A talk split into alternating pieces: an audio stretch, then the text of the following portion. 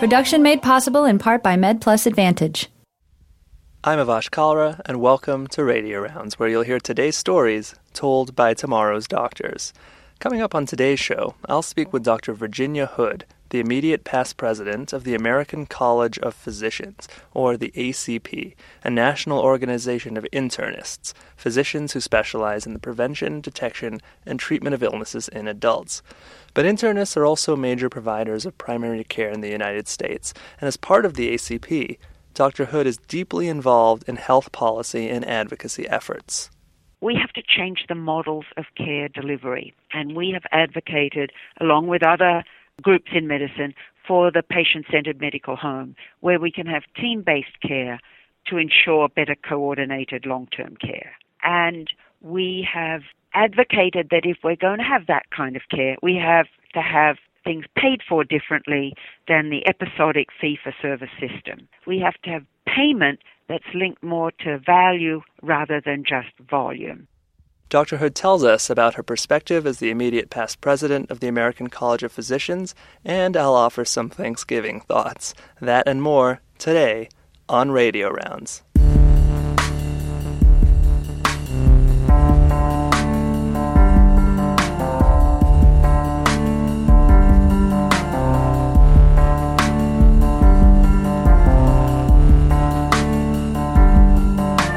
Welcome again, everyone. I'm your host, Avash Kalra, and I'm so glad that you could join us today, whether you're listening to us on the web, on our website, radiorounds.org, on the radio, or via our free iTunes podcast. Now, before we get into today's episode a little further and my conversation with Dr. Hood, we should note that today's episode of Radio Rounds is premiering three days after Thanksgiving, and we're actually recording today's show on Thanksgiving Day. So I think it's important that we, from time to time, provide some perspective on what we do as medical professionals, especially since one of the underlying goals that we have here at Radio Rounds is to promote the concept of humanism in medicine and to make that very intangible phrase as tangible as possible. So, certainly, we at Radio Rounds have a lot to be thankful for. Obviously, we're grateful to all of our listeners and to everyone who supports us, and that includes all of our past guests. But I have to tell you, as a resident, and this applies to all residents and to medical students too, we're thankful for what we get to do every day and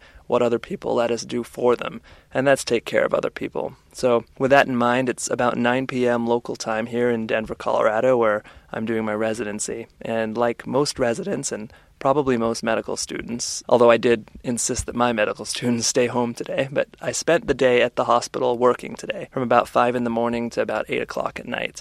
But the thing that you realize, and that I hope most physicians and medical students and nurses and medical providers realize, is that even when we work from before sunrise to after sunset, even on a holiday, and even if as residents we're living hundreds of miles from our families, even when all that is true, we still come home at the end of the day.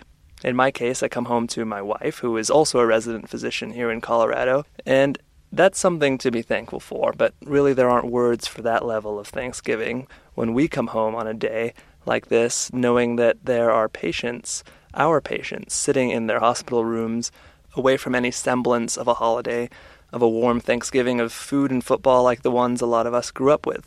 Even though in medicine we work on holidays and on weekends at all hours of the day and night, we all go home eventually, even if it's after 10, 12, 15, even 24 hours of working nonstop. And our patients are left in those rooms on holidays like this one, occasionally visited by one of their nurses, but left mostly to, to look out the window at the rest of the world.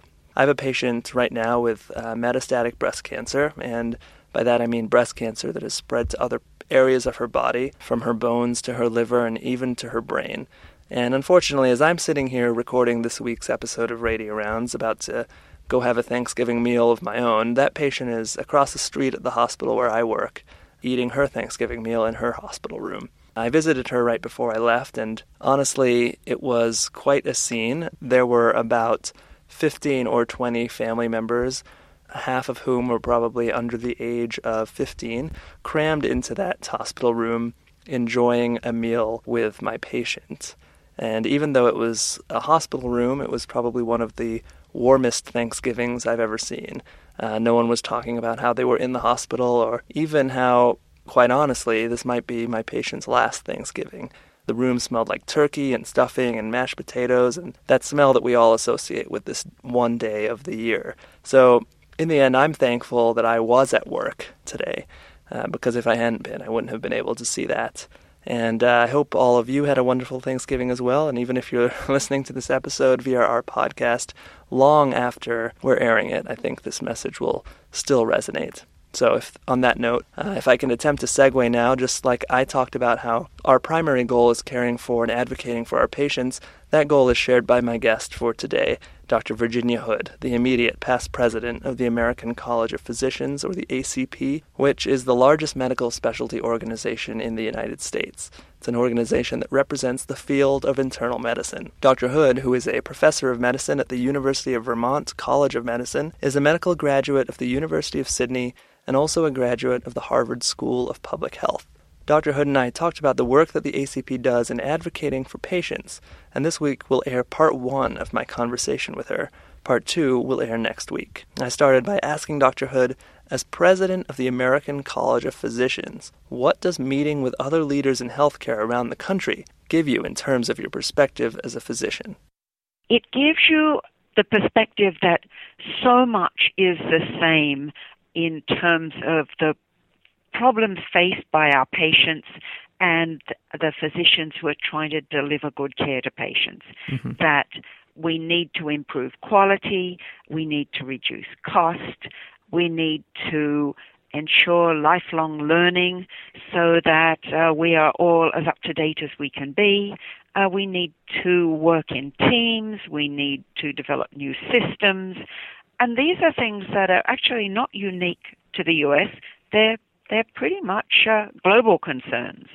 We worry about how there will be enough people uh, practicing internal medicine, both as generalists and some and some of the subspecialties, to take care of people as they are aging and developing more and more complex multi-system disease as people age and as the baby boom generation is living longer and wants to be healthy and active. Mm-hmm. Uh, how do we maintain care for these people so that they do have the opportunity to uh, be as um, you know active as they can, and how do we ensure that there are enough resources available so that everybody who needs it can get the care that they deserve?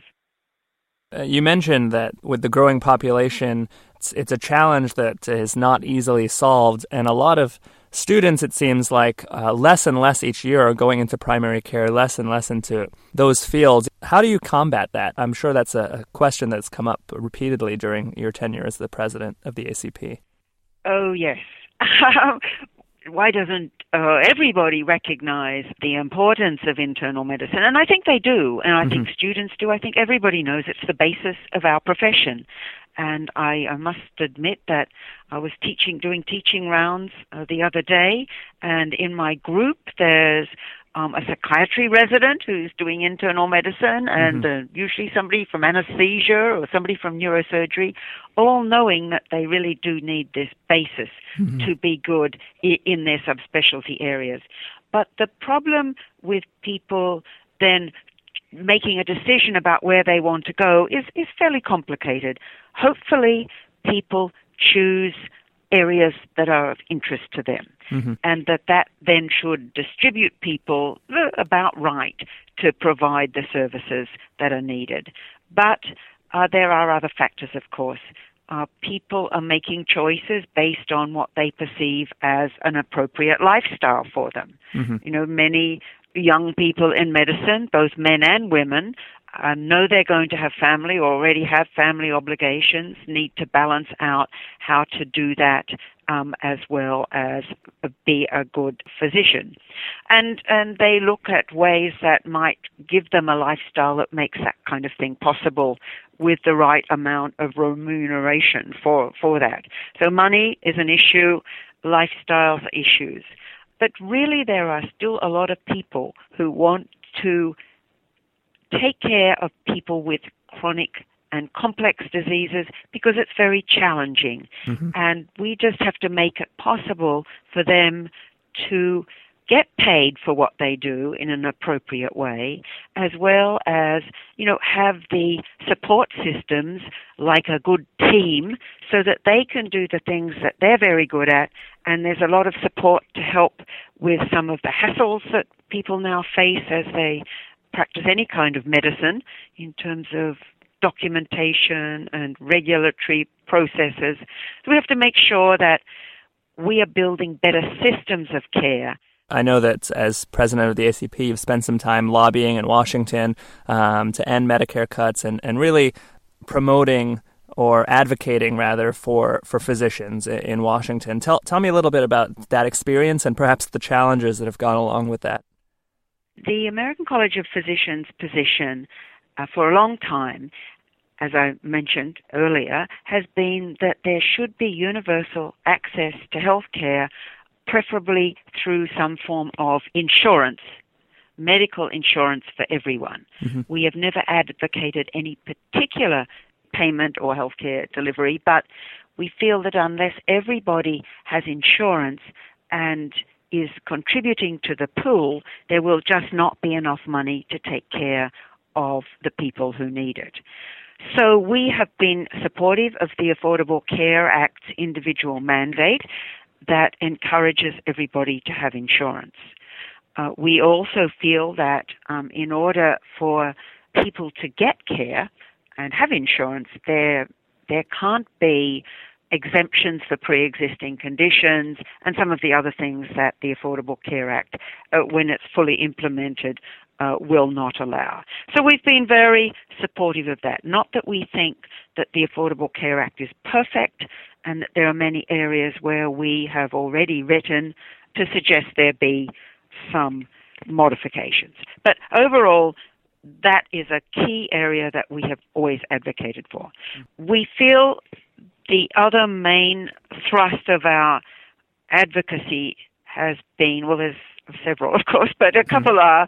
One is that we we have to change the models of care delivery, and we have advocated, along with other areas, uh, uh groups in medicine, for the patient-centered medical home, where we can have team-based care to ensure better coordinated long-term care.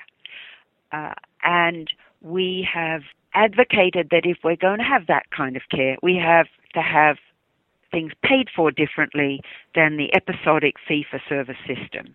Mm-hmm. So people, we have to have payment that's linked more to value rather than just volume. Mm-hmm. And part of that is because we have to think about cost. Cost is a really a key issue for everybody in this country. Now we, we have a debt the cost of medical care is contributing to the debt, but the cost of medical care is not just contributing to government program funds of healthcare, it's contributing to every individual's own amount, the amount of money they have to spend on anything. Because in this country, about half the healthcare is actually out of pocket or through insurance or through premiums and doesn't come from the government at all. Mm-hmm. So, but but yet the cost of healthcare in this country is twice that per capita than any other industrialized country.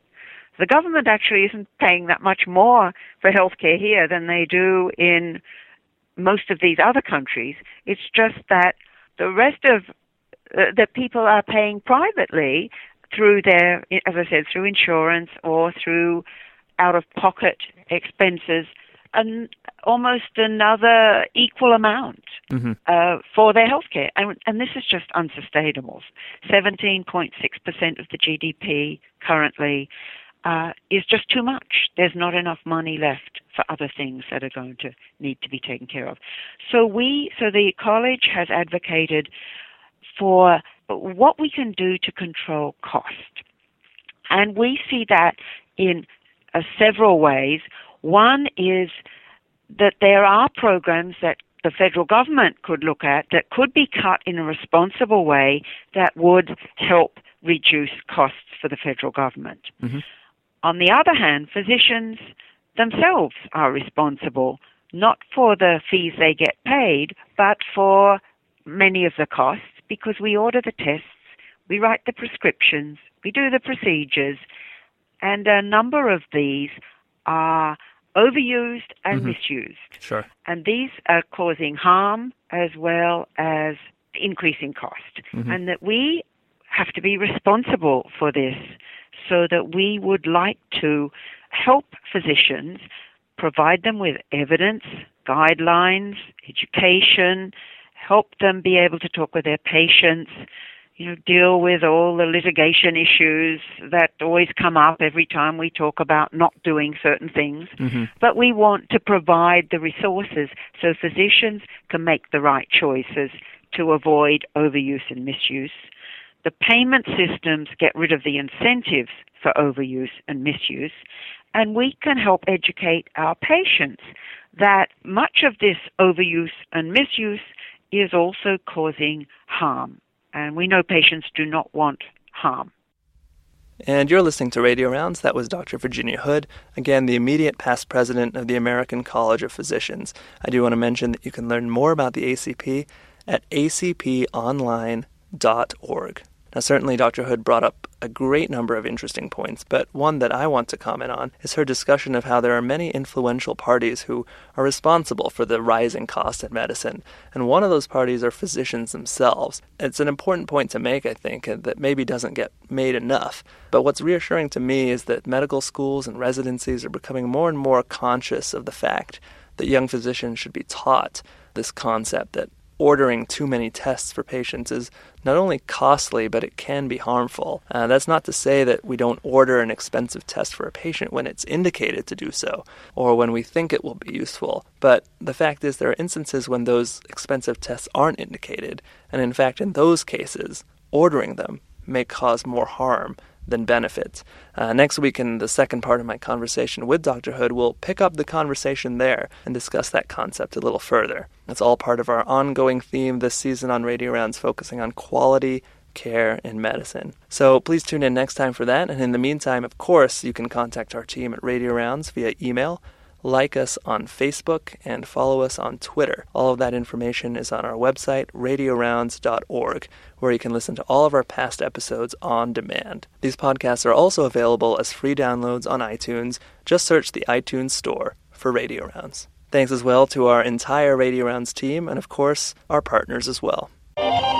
Production made possible in part by MedPlus Advantage, sponsored by the American Medical Association, providing group disability and life insurance to students and residents through participating educational institutions. Visit us at medplusadvantage.com. In addition, Radio Rounds is proudly partnered with the Student Doctor Network, online at studentdoctor.net. Applying to medical school? Learn about life at your choice of medical schools and programs from current and former students. Check out the SDN Medical School Feedback Database at studentdoctor.net. Join us next week on Radio Rounds again. RadioRounds.org is our website. Hope all of you out there had a great Thanksgiving this past week. Until next time, for Radio Rounds, I'm Avash Kalra, bringing you today's stories from tomorrow's doctors.